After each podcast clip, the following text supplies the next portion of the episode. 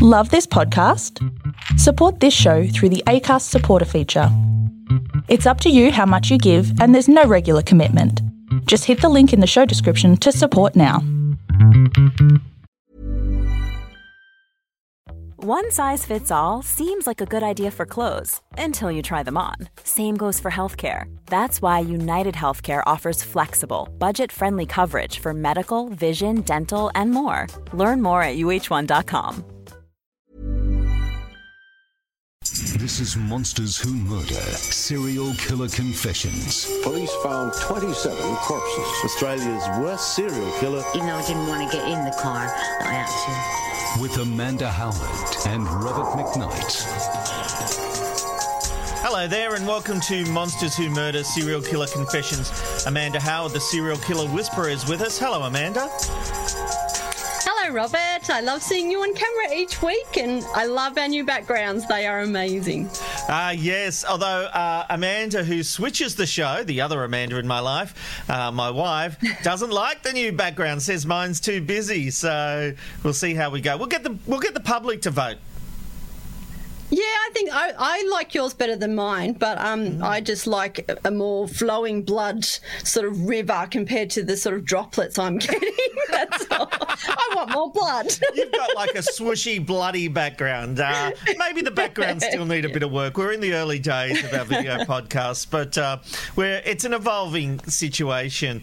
Uh, Amanda, I love it. Love it. If you do want to join us for the video podcast, just go to mwm.uscreen.io.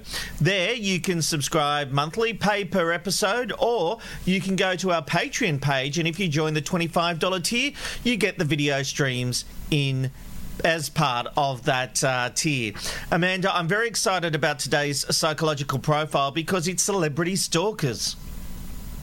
I know, and this is actually a request straight from you, Robert, after after we did that new idea um, article a couple of weeks ago. So I think it's amazing to look at a different sort of killer. So it's um, a totally different ball game, and I had to sort of get into a totally different mindset to actually get into these uh, people's minds. So um, it's been a great little um, sort of stretch of, of, of, my skills actually. Oh, good. Well, uh, more of it, I say, because it's it's that interesting of celebrity and uh, you know how people associate themselves with celebrity and how it impacts their life and the strange thoughts they get. This is fascinating, is what I'm trying to say in a rambling way.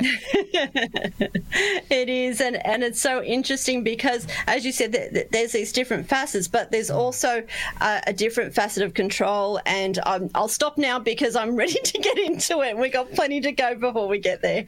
We do indeed. That's coming up shortly in this edition of Monsters Who Murder Serial Killer Confessions. In the meantime, let's get into the news items of the week.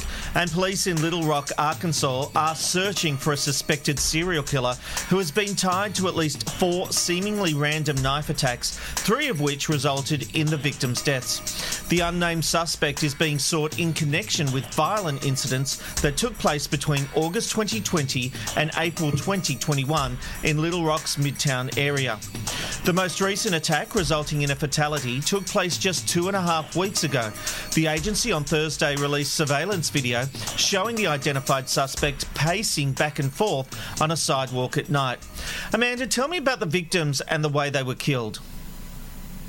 Uh, we've set me on a deep dive here, Robert. So uh, what we have is uh, we have victims between 40 and 62, so they're all of that midlife range, um, and most of them have been killed between 2 and 4 a.m. whilst they've been out on the street. So our suspect that we have here is actually sort of known in the area, so that's why the police have, have released this footage because they're pretty sure that someone knows who this person is. If you actually see where these pe- people were either attacked or killed, um, it's almost a straight line straight through um, the uh, Midtown area. So um, middle aged people, most of them are white. I, one of them I can't confirm, but I'm assuming that the fourth person is white, mm-hmm. um, and they're out and about early. So um, the suspect they're saying could possibly be a black man, but I think with uh, hoodies and stuff like that, that that we've seen in some of the footage, I don't think they're going to confirm that just yet. So um, keep p- people who are listening in Arkansas keep an eye out because um, you know we've had four victims and three have been killed in eight months. Um, it's nice to actually see police actually saying saying it's a serial killer.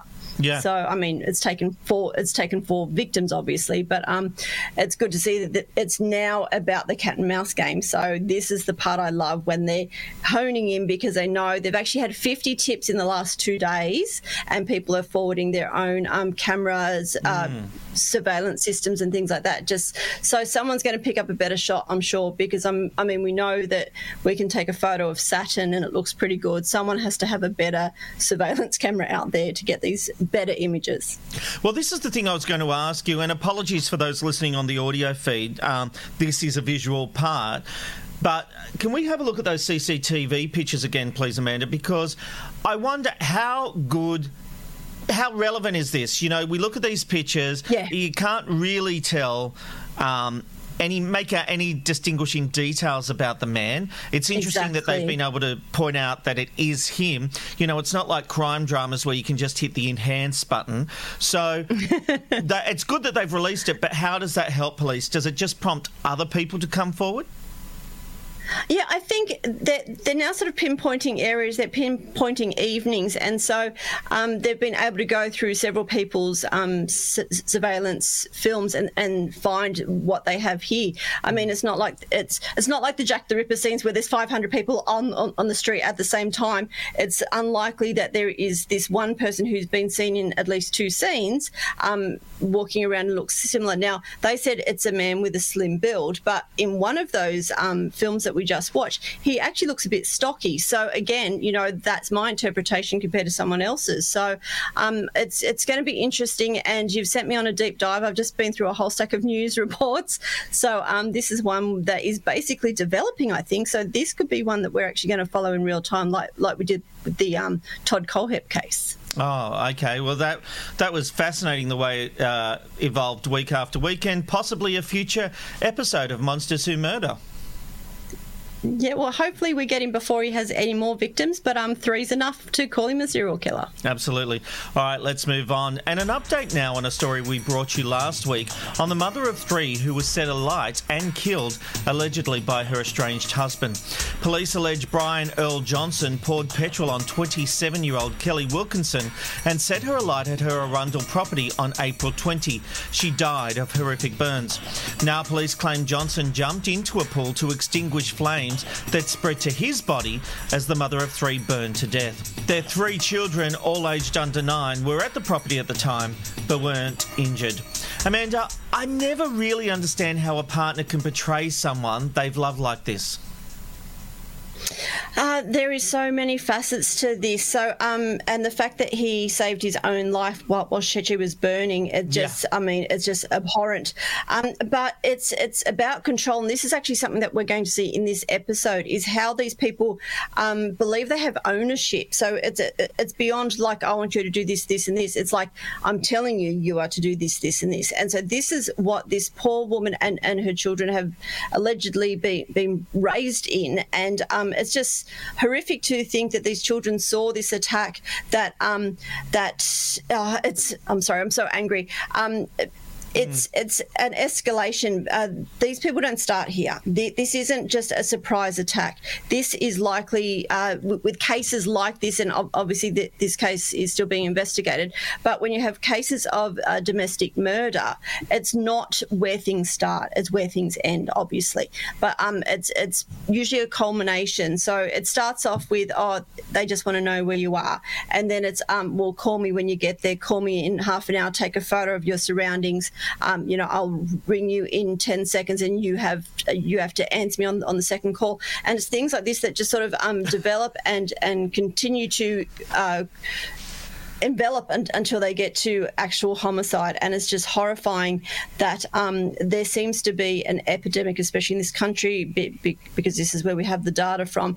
And, um, you know, we're losing one, two, three women a, a week at some points because uh, there seems to be no support out there. Um, we hear many of them get AVOs, they move houses, and, and they're still attacked and, and caught up in these sorts of things. So, um, you know, the the perpetrator often calls this love. They say you know but i would do ah. anything for you. And this is this is their warped sense of thinking. And hopefully this episode will bring a little bit more understanding not not agreeable to, but just just how these sorts of minds think. Yeah, and look, I have to say the reason I laughed earlier was when you say they need to answer by the second ring. I seriously thought of my wife who never answers her phone at all, so I would definitely not work in this scenario. um, but on a serious matter. It is disturbing. This lady called the police so many times, made so many domestic violence reports. It all led to nothing being done and this woman being killed. And this is where we need to change how we respond to domestic violence. It is, and and there is such a hurdle to actually get AVOs and things like that. Um, I there's details I, I, could go into, but I'll, I'll keep this generalised about most cases.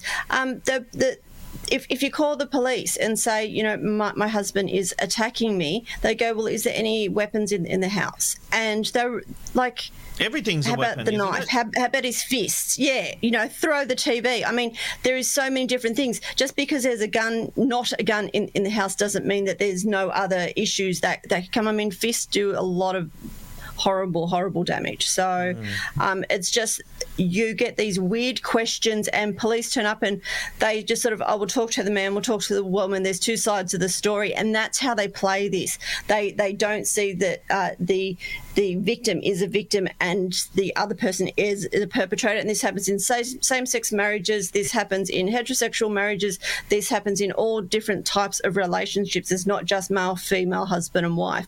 And uh, these, these are areas of um, concern that aren't being addressed. And um, uh, I want to go into some detail that I can't, but um, there, there are people out there that are trying to create working parties to actually say more needs to be done. People mm. are seeing that um, a woman is taken to, to, to, hospital with injuries from domestic violence and she's uh, wanting to kill herself. So then she's instantly put in, into the mental health yeah. hard basket and yeah. um, ignored. And so the fact that she is suicidal because of what she's been dealing with um, is totally ignored rather than saying this woman is unsafe to go home because she'd rather die than get beaten again. So, I mean, it, it's it's a very hard topic to do, but I'm sure that it's one that we will address again and again. Absolutely, unfortunately.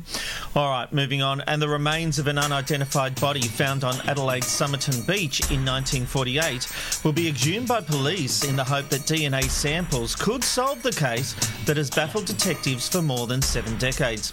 The case has sparked theories about who he was, including speculation he was a Cold War spy or a jilted lover and that he could have been poisoned. A police investigation and coronial inquest left the matter unresolved, with hundreds of candidates being identified and then ruled out over the years. The case is particularly mystifying because of the number of clues linked to it, including a suitcase, items of clothing with the tags removed, incoherent writing believed to be code, the poetry book of Rubaiyat of Omar Khayyam, and a torn scrap of paper with the Persian words Tamam Shud, meaning it is finished. Amanda, why do so many people still care about a mystery from over seven decades ago?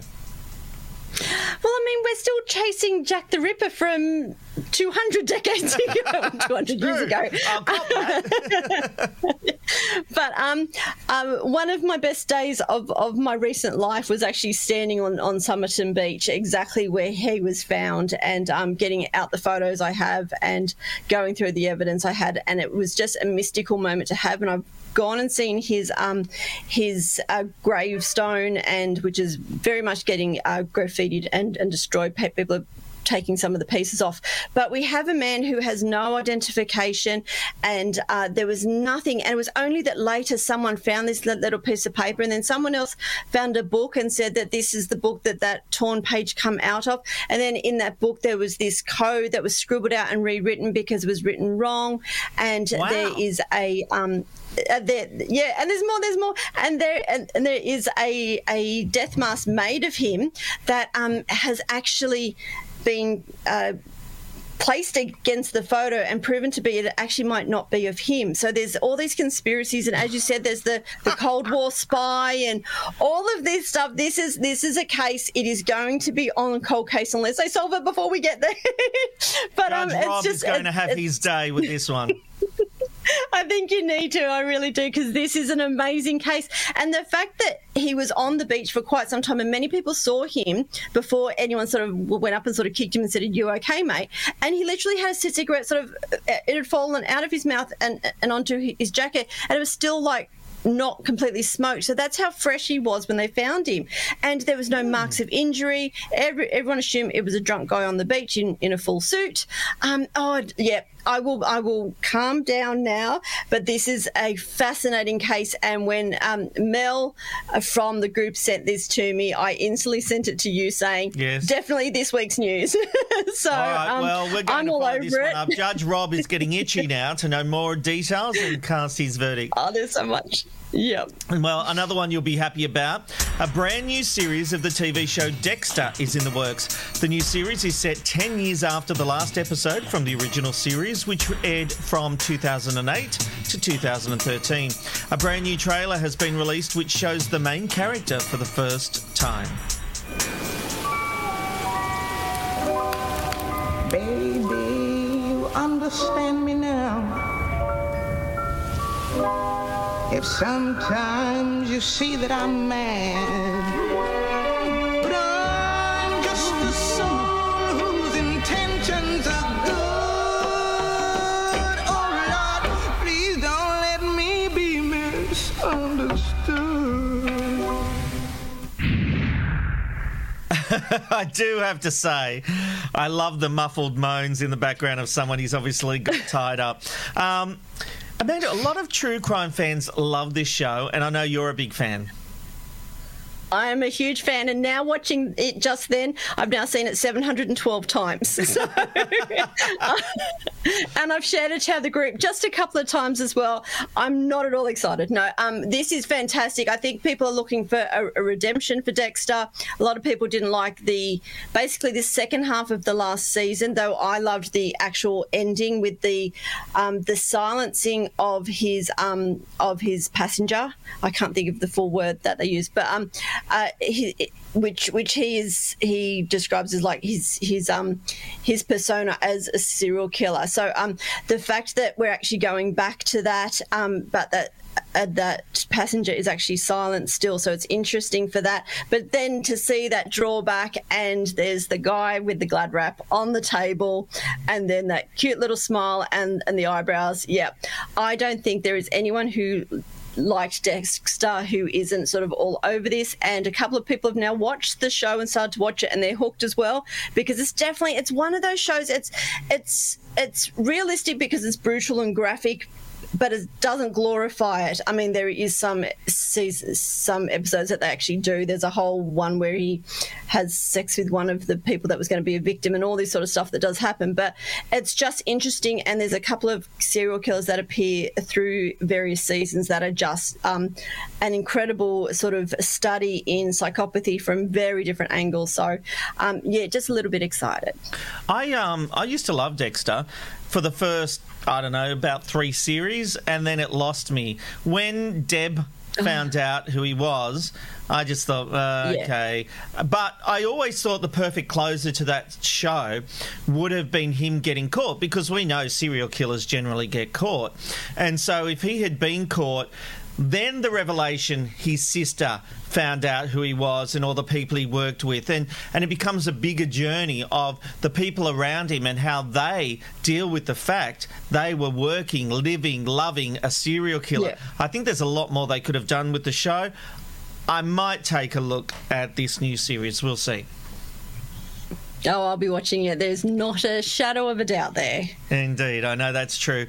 All right, don't forget if you want to watch us in the flesh via video, you can go to mwm.uscreen.io and there you can get full access to all the videos we're making. Every episode of Monsters Who Murder from this point onwards will be a video production. You can also subscribe to us through Patreon and get a whole load of other benefits, including video calls, uh, bonus episodes, early episodes. We look after a whole suite of bonuses depending on your um, budget over at patreon.com slash MWM Confessions. All right, that's enough of the plugs. In a moment, our psychological profile as we look at some celebrity stalkers. How would you like to look five years younger? In a clinical study, people that had volume added with Juvederm Voluma XC in the cheeks perceived themselves as looking five years younger at six months after treatment. Look younger, feel like you. Add volume for lift and contour in the cheeks with Juvederm Voluma XC. Reverse signs of aging by adding volume to smooth laugh lines with Juvederm Vollure XC. For important safety information and to find a licensed specialist, visit juvederm.com. That's J U V E D E R M.com. Not for people with severe allergic reactions, allergies to lidocaine, or the proteins used in Juvederm. Common side effects include injection site redness, swelling, pain, tenderness, firmness, lumps, bumps, bruising, discoloration, or itching. There's a risk of unintentional injection into a blood vessel, which can cause vision abnormalities, blindness, stroke, temporary scabs, or scarring. Talk to a licensed specialist to find out if it's right for you. This is Monsters Who Murder Serial Killer Confessions.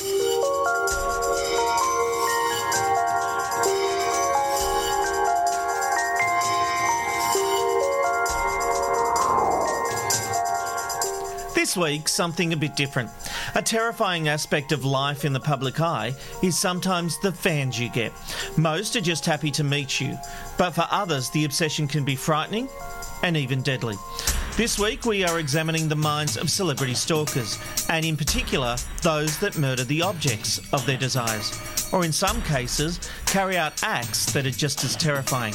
Now, Amanda, one that most would be familiar with is Mark David Chapman, who murdered John Lennon. Some call it the day the music died. For most, the murder of the music legend changed the shape of music forever. Can you take us through those final moments? Yeah, well, it was uh, December 8, 1980, and uh, John Lennon and Yoko Ono had left earlier in the day to go to his studios. They'd spent the day recording, but before they left, they actually signed a couple of albums and uh, bits and pieces for several fans that were hanging around, including Chapman. And there was actually a photo taken of him with uh, John Lennon that afternoon. So later that evening, uh, when Lennon and, and uh, Yoko Ono came back, um, they were actually sort of heading towards the Dakota Hotel um, archway, and uh, Chapman sort of raised his gun and shot uh, John Lennon five times. So the the music legend dropped um, and was dead, and uh, Chapman just then sort of went and sat on the on on the curb and just waited and read his book, The Catcher in the Rye. So um, he had no plans to kill anyone else. He didn't try and flee. He just sat there calmly and waited for the police to arrive. Okay, well, let's start by looking at how news broke of Lennon's murder. Witnesses told police Lennon was shot near the door to his apartment building as he and Yoko Ono returned from a recording studio. I saw John and Yoko get out of the, out of the limousine. They walked into the gate, and oh god, let me just let me take your time. And then I heard four, four or five shots. They were ear shattering. They were ear shattering. I heard Yoko, I heard a woman screaming. It was Yoko. She was screaming, "Help me!" Lennon's building is home for many celebrities. Strangers waiting for a glimpse of some resident are not uncommon. The man accused of shooting Lennon dropped his gun afterward and waited for police to arrive. A detective who questioned him at a nearby police station said he is Mark Chapman, a 25 year old Hawaiian who has been in New York one week. He, Mr. Chapman, has been about the Dakota for the last several days. He was there on Saturday asking about Mr. Lennon. He was there on Sunday asking about Mr. Lennon. And he was there again this afternoon when Mr. Lennon and his wife left for a recording session. This individual, uh, Mr. Chapman, came up behind him and called to him, Mr. Lennon, as he arrived at that doorway.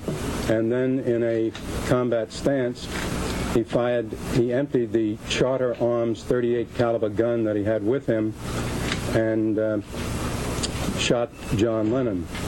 John Lennon. At the hospital where Lennon was taken, young people prayed. If he's not dead. John Lennon can't be dead. Mark Chapman, charged with the murder of John Lennon, will be arraigned later this morning. Stephen Frazier, NBC News, New York. Wow, Amanda. Uh, look, we were both young when this occurred, though it is still something that changed everyone's life.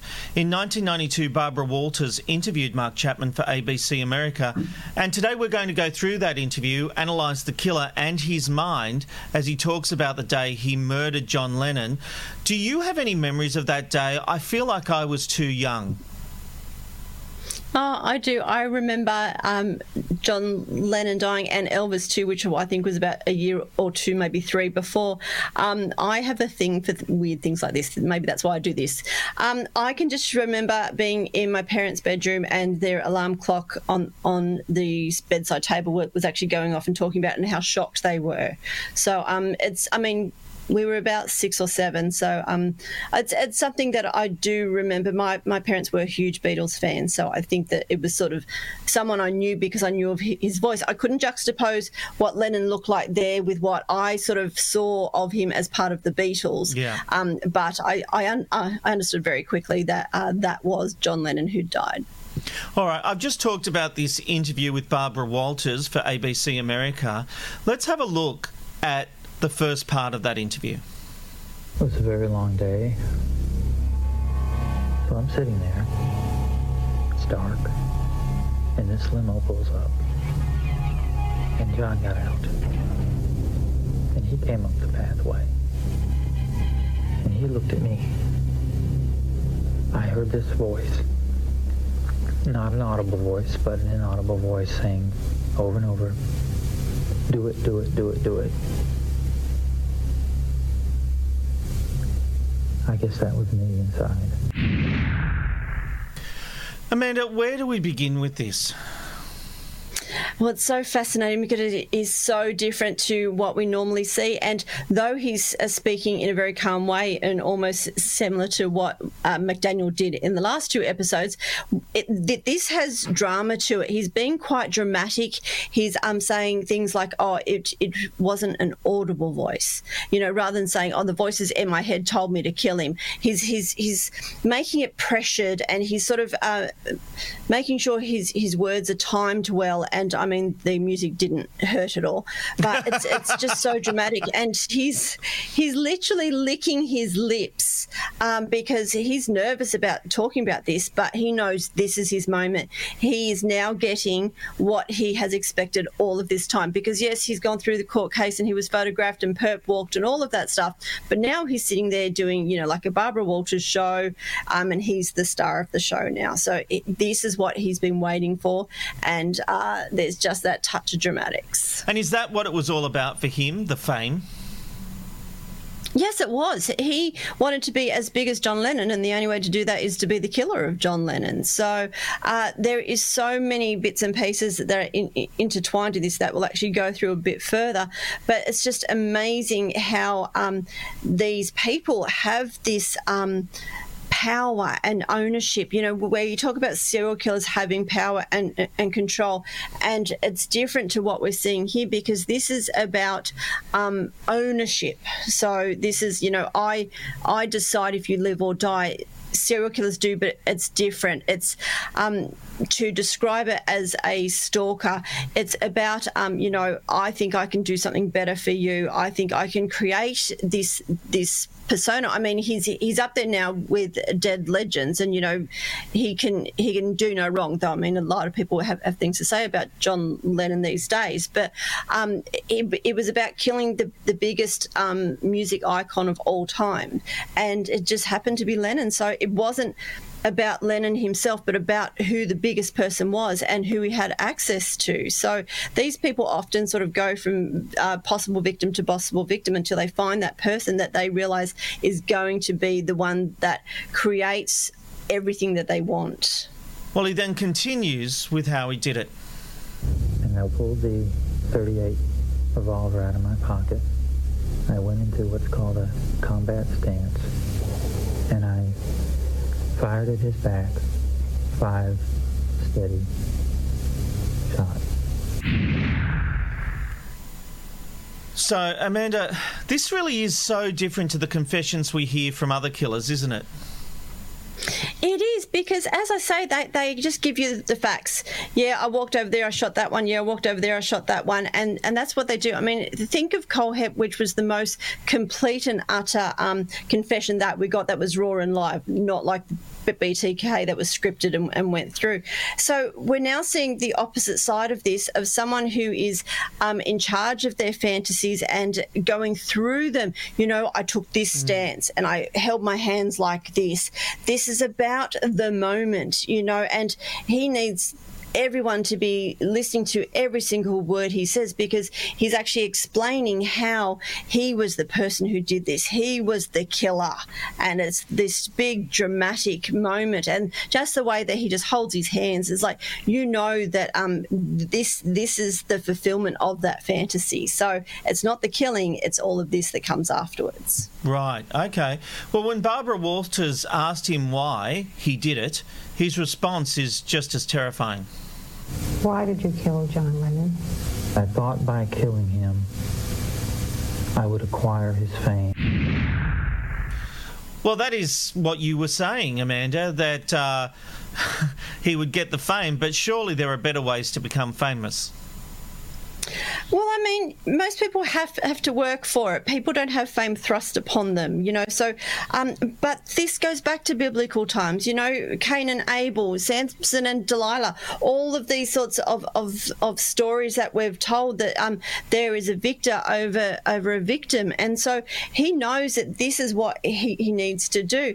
Um, you know, and it's strange that I'm actually using biblical terms, but you know, they do that, you know. But but these people do sorts of things like this um, because someone needs to pay their price for, for them to become famous. I mean, these days we see people on social media and Big Brothers and all that sort of stuff, all those shows that sort of people use that as, as their platform. Well, at one point, killing someone was someone else's platform. I mean, uh, the Smiths actually had a song saying um, that the news the news world hands them stardom. And uh, sorry, it's a favourite song of mine, and now it's stuck in my head. But it's just amazing that um, that this is their warped sense of satisfaction that I wanted to be famous, so well, I've got to kill someone. Mm. You know, it's it's so so way away from from what most of us would ever consider. Like you know, um, you know, oh, I want to be famous. Well, I could actually go and get a skill, or I could write a bestseller. Please buy my book. Um, or I can go and kill someone. I mean, this is what they do, and it just it, it it compels them forward. And all of these people in this in this episode today had the same thoughts, and it's not about you know, oh, John Lennon did the wrong thing, or I didn't like his music this is out of love. Mm. You know, and we have to remember that. Yeah, he wanted that fame, but he didn't get to enjoy that fame because he was hidden away well, that's the way that you make it harder for him. You know, it, it took what twelve years, but before they sort of put him in front of Barbara Walters. So it's amazing that um, he was the most reviled person on, on earth, and he wasn't expecting that. He he expected some sort of hero worship, and really? it, it, just didn't come. You, you, know, but this is this is kind of where all of those. Um, interviews began. You know, after this, we, we got Gacy and we got Dahmer and we got all these other people. This was how it started. Was was with Son of Sam and Mark Chapman just uh, going on these shows, and they realised that it was fodder, and everyone ate it up. I mean, we're still in in a true crime um, phase, so it's just amazing that this is sort of the, the second wave that what mm. we had back then. That's why we're now seeing all of these docos on them, and this is what they want. They want the documentaries on them. They want to write the books. They want all the storylines and the headlines and everything. And this is how they thought to do it. Indeed. It's interesting. He didn't speak, but then he did agree to doing interviews. And his first was with Larry King when he used to have his CNN show. When asked why he was ready to speak, this is how he responded. Well, Larry, I'm, I'm well now. I've had a number of years of, of wellness. I feel good. There's always been things inside of me that I wanted to, to get out to tell people why I did what I did. Hallelujah! Praise the Lord. He is good now. Good for him, Amanda. Let him out. He's good now. Exactly. I mean, if it's that simple. I mean, really, this this is is how they explain it. You know, there's uh, no reason that he would go and kill some, someone again. He's killed John Lennon. So, okay, I got that out of my system. Now I'll go and do golf or something and become famous that way. Like, it's just crazy that that when you're asked why you're going to talk and it's oh because I'm good. You know, like it just shows how, how warped their their sense of right and wrong is. You know, he says, "Well, I'm over that. You know, I've moved on, so everyone else should." You know, but But, but was he actually well? no. he had a long way to go, but I don't think he's well yet. But um, it's just crazy that he he, he thinks it, it was like a passing phase. You know, like right. I like to do cults and stuff. You know, it's it's not it's not a passing phase when you murder someone. Okay. Well, in this next clip, Chapman is talking about Jack Jones. Now, this is the writer of the book, Let Me Take You Down Inside the Mind of Mark David Chapman, the man who killed John Lennon, and why Chapman allowed the book to be published. I wanted to do a statement, just a one paragraph, simple, cut and dry statement. And he thought about that and said, Mark, we're going to have to talk a little bit about this. So I went back up to my cell and, and I prayed. And uh, that's what I usually do when I have to make a pretty tough decision. I pray about it. And I came back down the next day and, and I said, Let, let's go with whatever you want to do. Amanda, we are states apart, and I can hear the scoffing already. oh my God, yes, he's got to let everyone know he's a good Christian boy. So he's fine now because he's found God. What I would like to see is have all of these Christians removed from the prisons that go in each day and, and spend time talking about the good book and um, just see how many of these convert or find God without all these people as their only distraction each day, allowing them to, to think that Jesus forgives. I mean, I'm. Do you really want to go to the place that Mark David Chapman is? well, well, that's a whole different argument. But look, Larry King goes on to ask a very interesting two part question. Uh, by the way, would you have killed someone else, do you think? Would Mark David have done that if it weren't Lennon? The Secret Service asked me that if if if Lennon would have would had unfortunately died a few days prior, say in an automobile accident, would you have stalked someone else? I, I can't answer that question. I don't know. I was so bonded with John Lennon at that point. What I told them is I'd probably be crushed, and and at that point, I I don't know what I would have done. Now, this is fascinating, Amanda. The idea that it had to be Lennon. Well, or that it didn't have to be. So you know, he, he's saying if he was killed, that he was he would be crushed, that he couldn't have done it. So I mean, it's like if the guy had gone on a plane, he probably would have jumped on the same plane. So once they sort of lock and load, that's it. They they have this sort of beeline sight, and and they have no plans to look at anyone else because they're, they're fixed, and that is now part of the plan of who they've decided to do. And actually, the next case that we're, we're going to do shows where they flip flop between uh, victims, how, how it can change the outcome as well.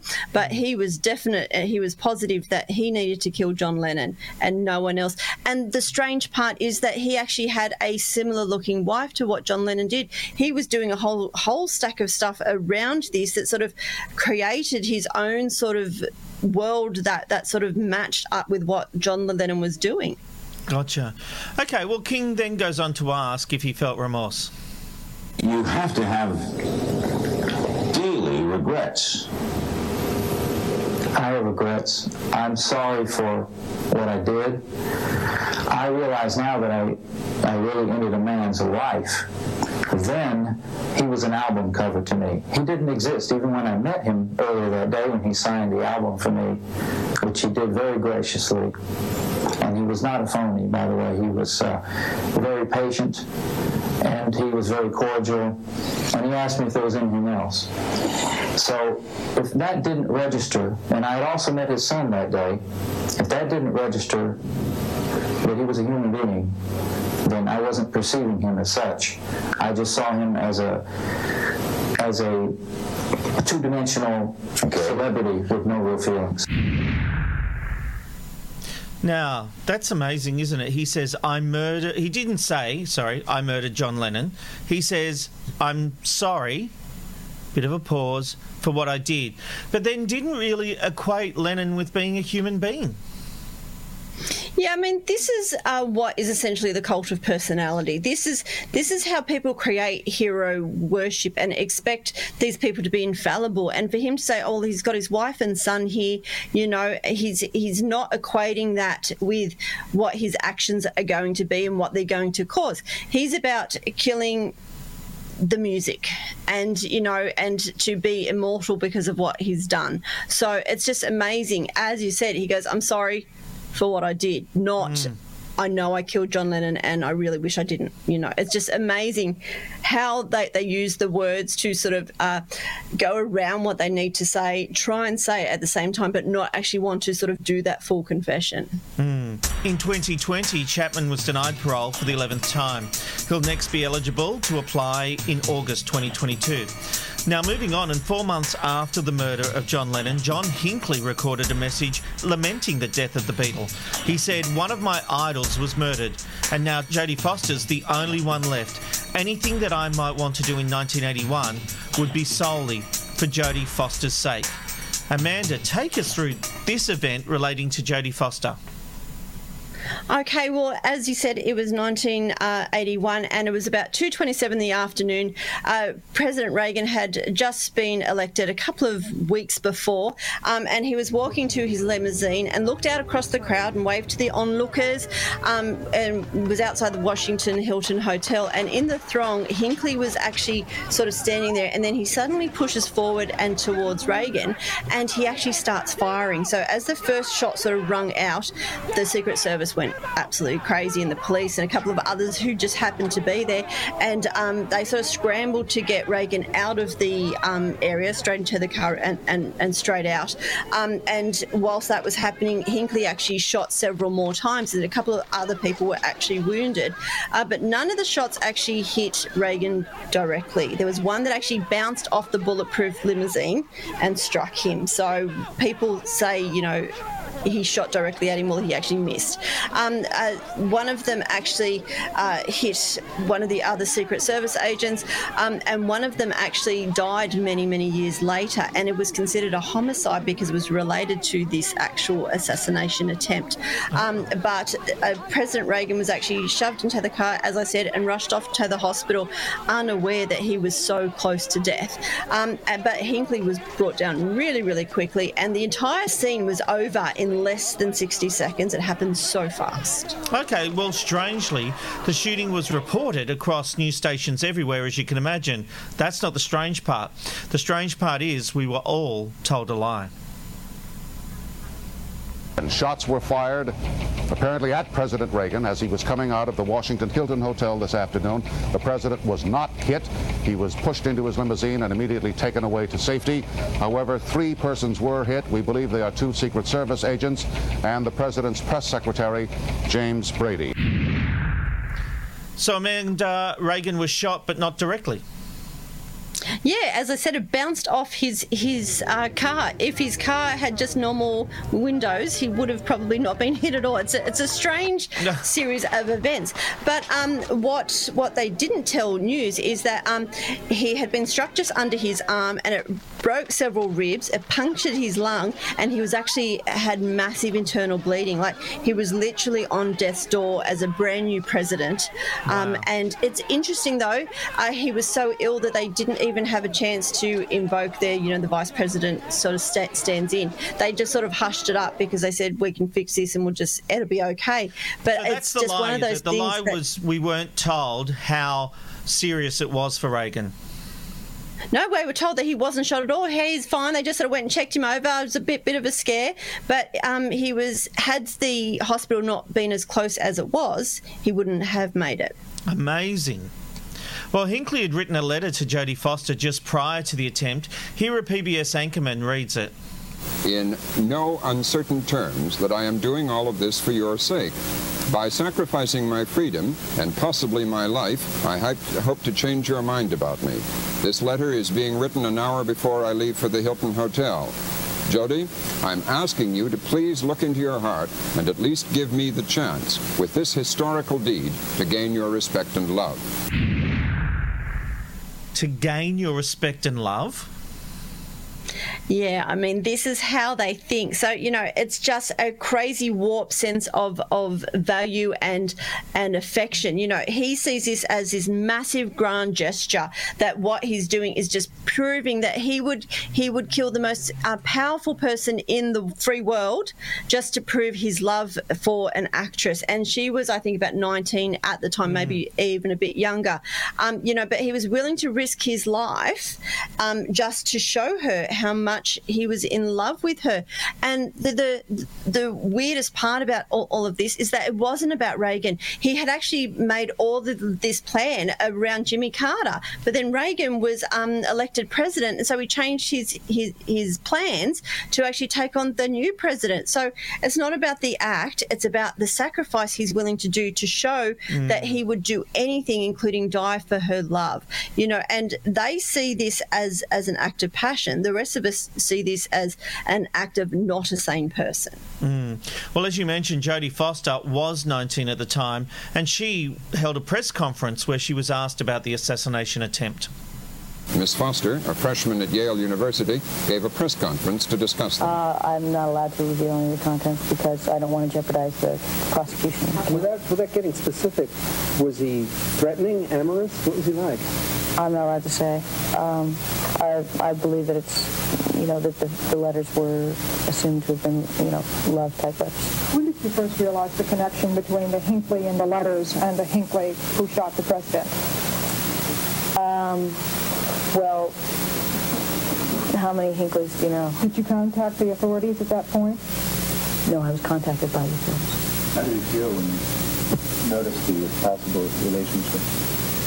I felt very shocked, very frightened, and um, very distressed. Did you have any knowledge then that those letters were forwarded to the FBI? When was the first time you knew the FBI was involved in an investigation of the Hinckley letters? The first time I knew that the FBI was involved was when uh, somebody called me up and said, please come over and talk to the FBI. That, that, and that was also at the same moment, uh, I think maybe 10 minutes later, when I heard about the whole Reagan uh, deal. I didn't know anything about it until that point. So you cannot corroborate reports that are coming from Washington today that the FBI knew about the Hinckley letters as far back as November? No, I have no, I have no knowledge at all. Geez, what a difficult position for a young lady to be put into. Put into. It must have been horrible for to have to reconcile this, that it was based around her. Yeah, it is. I mean, she is getting fan letters from people all the time. Most of them would say how much they love her. I absolutely adore her, and we actually share the same birthday, not the same year, but the same date.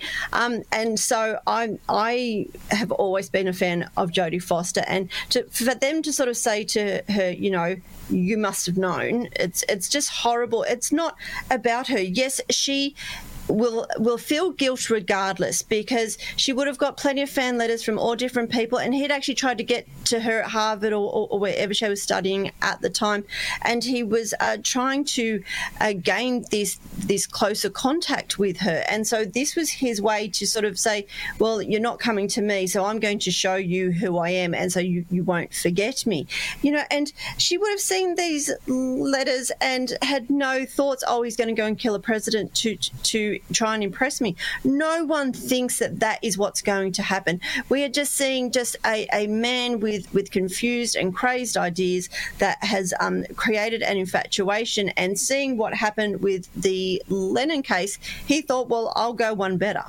Hmm. Well, Hinckley has never done an interview on camera as he was declared mentally incompetent, so we can't actually assess his words or actions. At his trial, he was sent to a mental institution for the entirety of his sentence, and on September 10, 2016, Hinckley was granted parole and was released from psychiatric care. Moving on, and Robert Bardo was 19 years old when he decided to murder the object of his desire, Rebecca Schaeffer. She was the star of the sitcom My Sister Sam. By the time of her murder in July 1989, Bardo had been stalking Rebecca for more than three years. However, like other stalkers, Schaeffer was not the original object of his desire.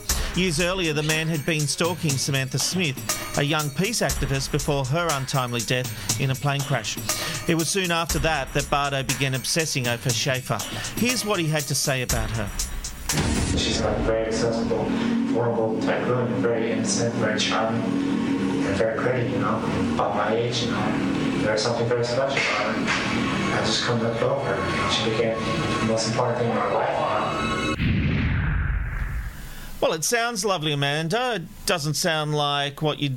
It sounds like someone would say when they're just interested in asking someone out, not someone they want to murder. Yeah, and this is where we see this. Um, this is such a fascinating case, and I wish that we had more on Bardo. Um, but basically, here is a man who decides that this is the object of his desire, and so he started trying to uh, get close to her. He sent her uh, incessant love letters. He, he would turn up to um, the filmings of My Sister Sam. He would uh, wait outside, you know, send flowers, send teddy bears, send all of this sort of stuff. And she sort of said, "Yeah, thanks, mate, but go away." And and then he was sort of uh, banned from the set, and he was no longer allowed to have contact with her via there. And so what he did then was he actually um, sort of made sure that he found out where she was and it became an obsession. The more that she sort of uh, rejected his advances and, and banned him from her the more that he he become obsessed and become it became an escalation to the point that he believed that if no one else uh, that if he can't have her no one else can. And that's where they sort of get to that point that they uh, tip over and decide that um, they'd rather say these people are dead than with anyone else Mm. Tell me a little bit about the murder. Well, um, after he'd, he'd been banned from from the, the various sets and everything, um, she had actually done a movie, and um, so he had sort of started to, to stalk her there. And then um, when he couldn't access her in any of these places, um, he decided to get a private detective to uh, find out where she lived, and the guy did it. You know, he wow. he got paid for her job, and so this is why there, there was actually laws put in place after this that um, you know it's basically about doxing these days. But um, what he did was he, he got details of her car and everything, and then Bardo just went to the DMV, whatever they call it in, in the US, and um, just asked for the address for that car, and they he turned up at her house. Yeah. It's it's yeah, it's just so perplexing. Uh, answer me this. If these stalkers love these people, why do they want them dead? Why did he want her killed? Well, what happened was he had built up this this beautiful starlet in in his eyes. She was innocent, she was beautiful, she was pretty, and then what happened was that she actually had an explicit sex scene in a movie called The Class Struggle in Beverly Hills. Not a movie I've ever heard of, um, and he just sort of found that that wasn't right. She she's not like this. Rebecca Schaeffer doesn't do this. She does my sister Sam and does the cutesy younger sister and all of that. So this sort of um, he just sort of thought, well, you know, you you can't do this, and so he turned up on her doorstep, knocked on her, her door. She opened it. He said, "Hi, it's me, Robert. I'm the one who sends you everything. You can't do sex scenes. It's just not what you're you're about." So um, she sort of said, "Yeah, go away," um, and shut the door. And he he just went next door, grabbed a cup of coffee, and then come back. When she opened the door a second time, um, she sort of snapped at him a bit, and he just shot her dead. Just just bang, just done. Yep. Wow. It's interesting. She didn't live up to the fantasy, and that's why he decided right. to kill her. Um, This is how Bardo described the change in his relationship with Rebecca. Have a look at this. During all this time, you know, like, you know, if she wasn't answering, you know, I'd get very frustrated, thinking that she was the sex object of like a bimbo for the male lead, you know. A bimbo for the male lead. Yeah, it's interesting to, to see that. So this is, um, you know, he, he wants her to be a star, but now he's seeing that he's trying to change her and how she's perceived. So, you know, it's about him making her powerless. So she's a bimbo for the male lead. So he's trying to say, well, that should have been me, and you're my partner, and I would have treated you equally um, because you're not this tiny little sex kitten. You're a beautiful, innocent young woman who who deserves to be someone who will love you. You know, but it's also about him taking away her, her power and, and control. She was very much an equal person in, in that scene, um, but he's sort of saying, well, no, she had no power. And it's just, he wants her to be helpless so then he can be the knight in shining armour. Gotcha. And this is an interesting thing. He wasn't only holding a gun when he shot her. Yes, it's interesting that he was actually holding uh, the Catcher in the Rye, which is the same book that Mark Chapman was holding when he was um, waiting to be arrested after murdering John Lennon. So it's quite amazing that just so happens to be the same book. I mean, he he wants his own John Lennon moment, and that's how Was he that thought on he'd sort of put that full stop on it. He claims it wasn't, but um, you know, we're, we're talking about a book about disillusioned teens. It's it's he did it on purpose. It was just that full stop in this in this production that he, he decided he had to carry out to show his love for Rebecca Schaeffer. Okay. Well, Bardo was arrested shortly afterwards and confessed to the murder, but like Hinckley, Bardo's trial would weigh in heavily on his mental state. Let's hear him describe confronting Rebecca.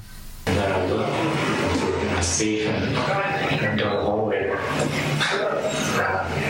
look, and I was like, so and I was like, you know, it's like, there she is, know, I had to shoot in security guard's picture, and she's right there me, you know, and I and I didn't even shoot her, you know, it's the journalist in the man, you know, I was still you know. Oh, Amanda, that smile is terrifying. It is, and usually when we're watching uh, interrogations, it's in a police office, and you know they're trying to sweat the the suspect to get them to talk. Well, this is after he's already confessed. He he, he sat there and said, "Yeah, it was me." Well, actually, he ran down the street, but but they caught him quite quickly. Um, but we have him now talking to his psychiatrist and just sort of going through it all. So so now this is a joyous way of remembering it all. You know, he's saying, "Oh, she was just there and she's just beautiful. There's no security guards, just me and her." For him, it's an intimate moment. For her, it's a bugbear of of of being at at the tip of her massive star rise. So Mm. it's about him just you know ro- romanticizing it. So he sees all of that in, in- interaction as um, the best moment of, of his life. Well, he continues his analysis of the meeting. I wasn't focusing too much attention on her. It seemed like she said, uh, you need to come to my house, give me a litter, you know, come again, you know. Like she was like I was bothering her, and I thought that was such an arrogant statement, you know. Like, she, she was mumbling, she sounded like a little kid, you know. She sounded like a little, she has kid, like a kid voice, like, brat, like she sounded like a little brat or something. Know, I was just wasting, wasting, wasting time, you know, like, like I'm, you know, I mean, I thought that's very callousing to fan. Okay, that just seems so rambling. Repeated sentences, basically a word salad. It was basically. Um, I actually put the uh, subtitles on that to try and work out what it said, and had no luck.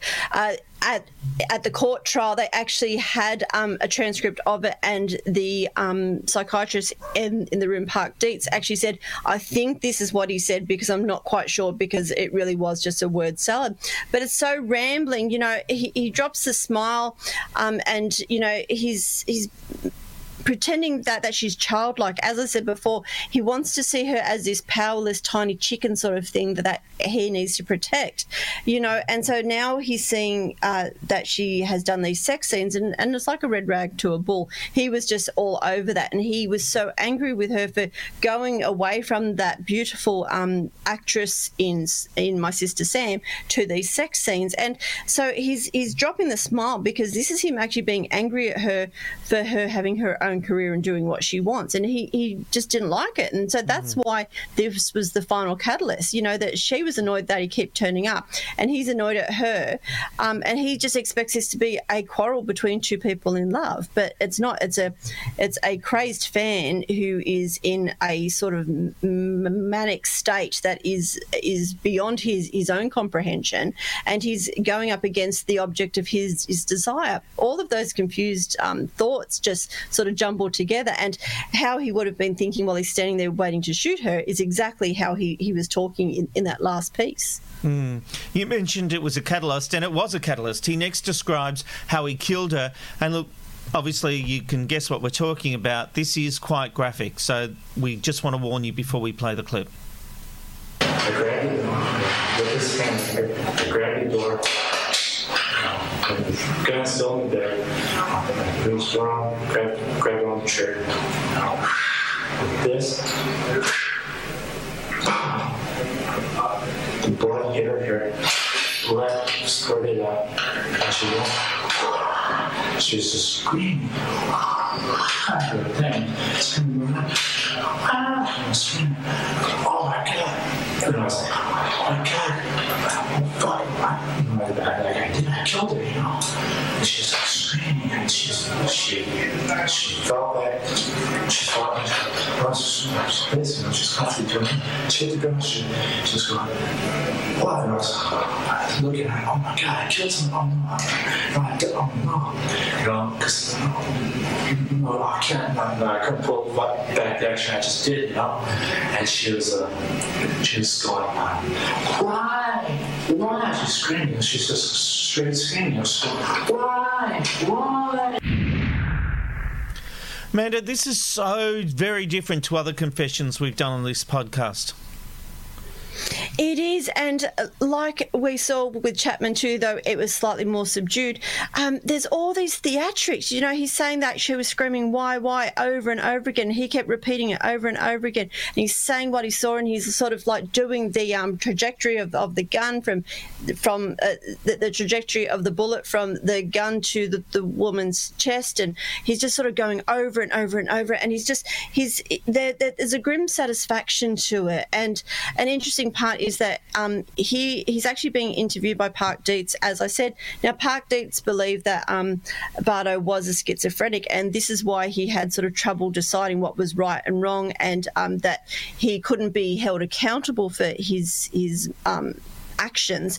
And yet, the same psychiatrist was actually at the um, Hinckley trial and said because the man was schizophrenic, this is what led him to a- attack the president. It's amazing that the same expert said the same opposite, the same thing but opposite for two different trials about the exact same thing. Um, so it's quite interesting that that I found that because I'm I'm aware of Park Dietz's work as he um, he also worked with people like uh, Jeffrey Dahmer later on. So it's interesting that he believes that schizophrenia is a catalyst for things like this, and also the reason that people can't do these sorts of things.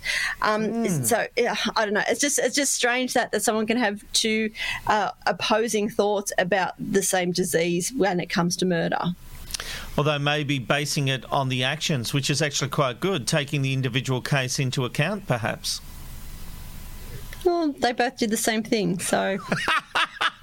All right, I tried. I tried to be informed. um, well, the judge in Bardo's only trial found Bardo guilty of murder and he was sentenced to life without parole. He is now 51 and remains in prison in Arizona. Amanda, thank you for bringing this case to us. It really has been quite fascinating. Well, it sent me down a bit of a rabbit hole, and as you know, there is another case along these lines that we're going to do as a single episode as well. Well, might end up being a whole season with the amount of um, footage we have, but uh, uh, we do have a couple more in in these stalker cases that I think are just fascinating to look at. So Hmm. we're, we're sort of going beyond our serial killers. So um, this is our first one on stalkers, but we've got lots more to come. Indeed.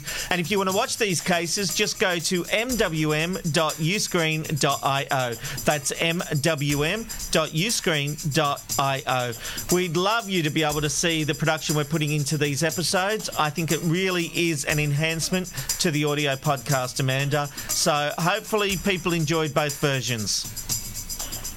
I hope so too, and I'm really trying to stop you using my hands while I talk, but um, I can't help it, so please forgive me. But I am loving these, and I love our new backgrounds, and I can't wait to see what new bits we add in next week.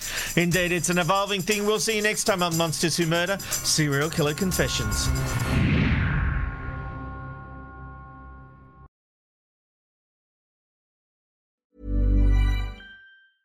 Even when we're on a budget, we still deserve nice things. Quince is a place to scoop up stunning high-end goods for 50 to 80% less than similar brands. They have buttery soft cashmere sweaters starting at $50, luxurious Italian leather bags, and so much more. Plus, Quince only works with factories that use safe, ethical, and responsible manufacturing. Get the high-end goods you'll love without the high price tag with Quince. Go to quince.com/style for free shipping and 365-day returns.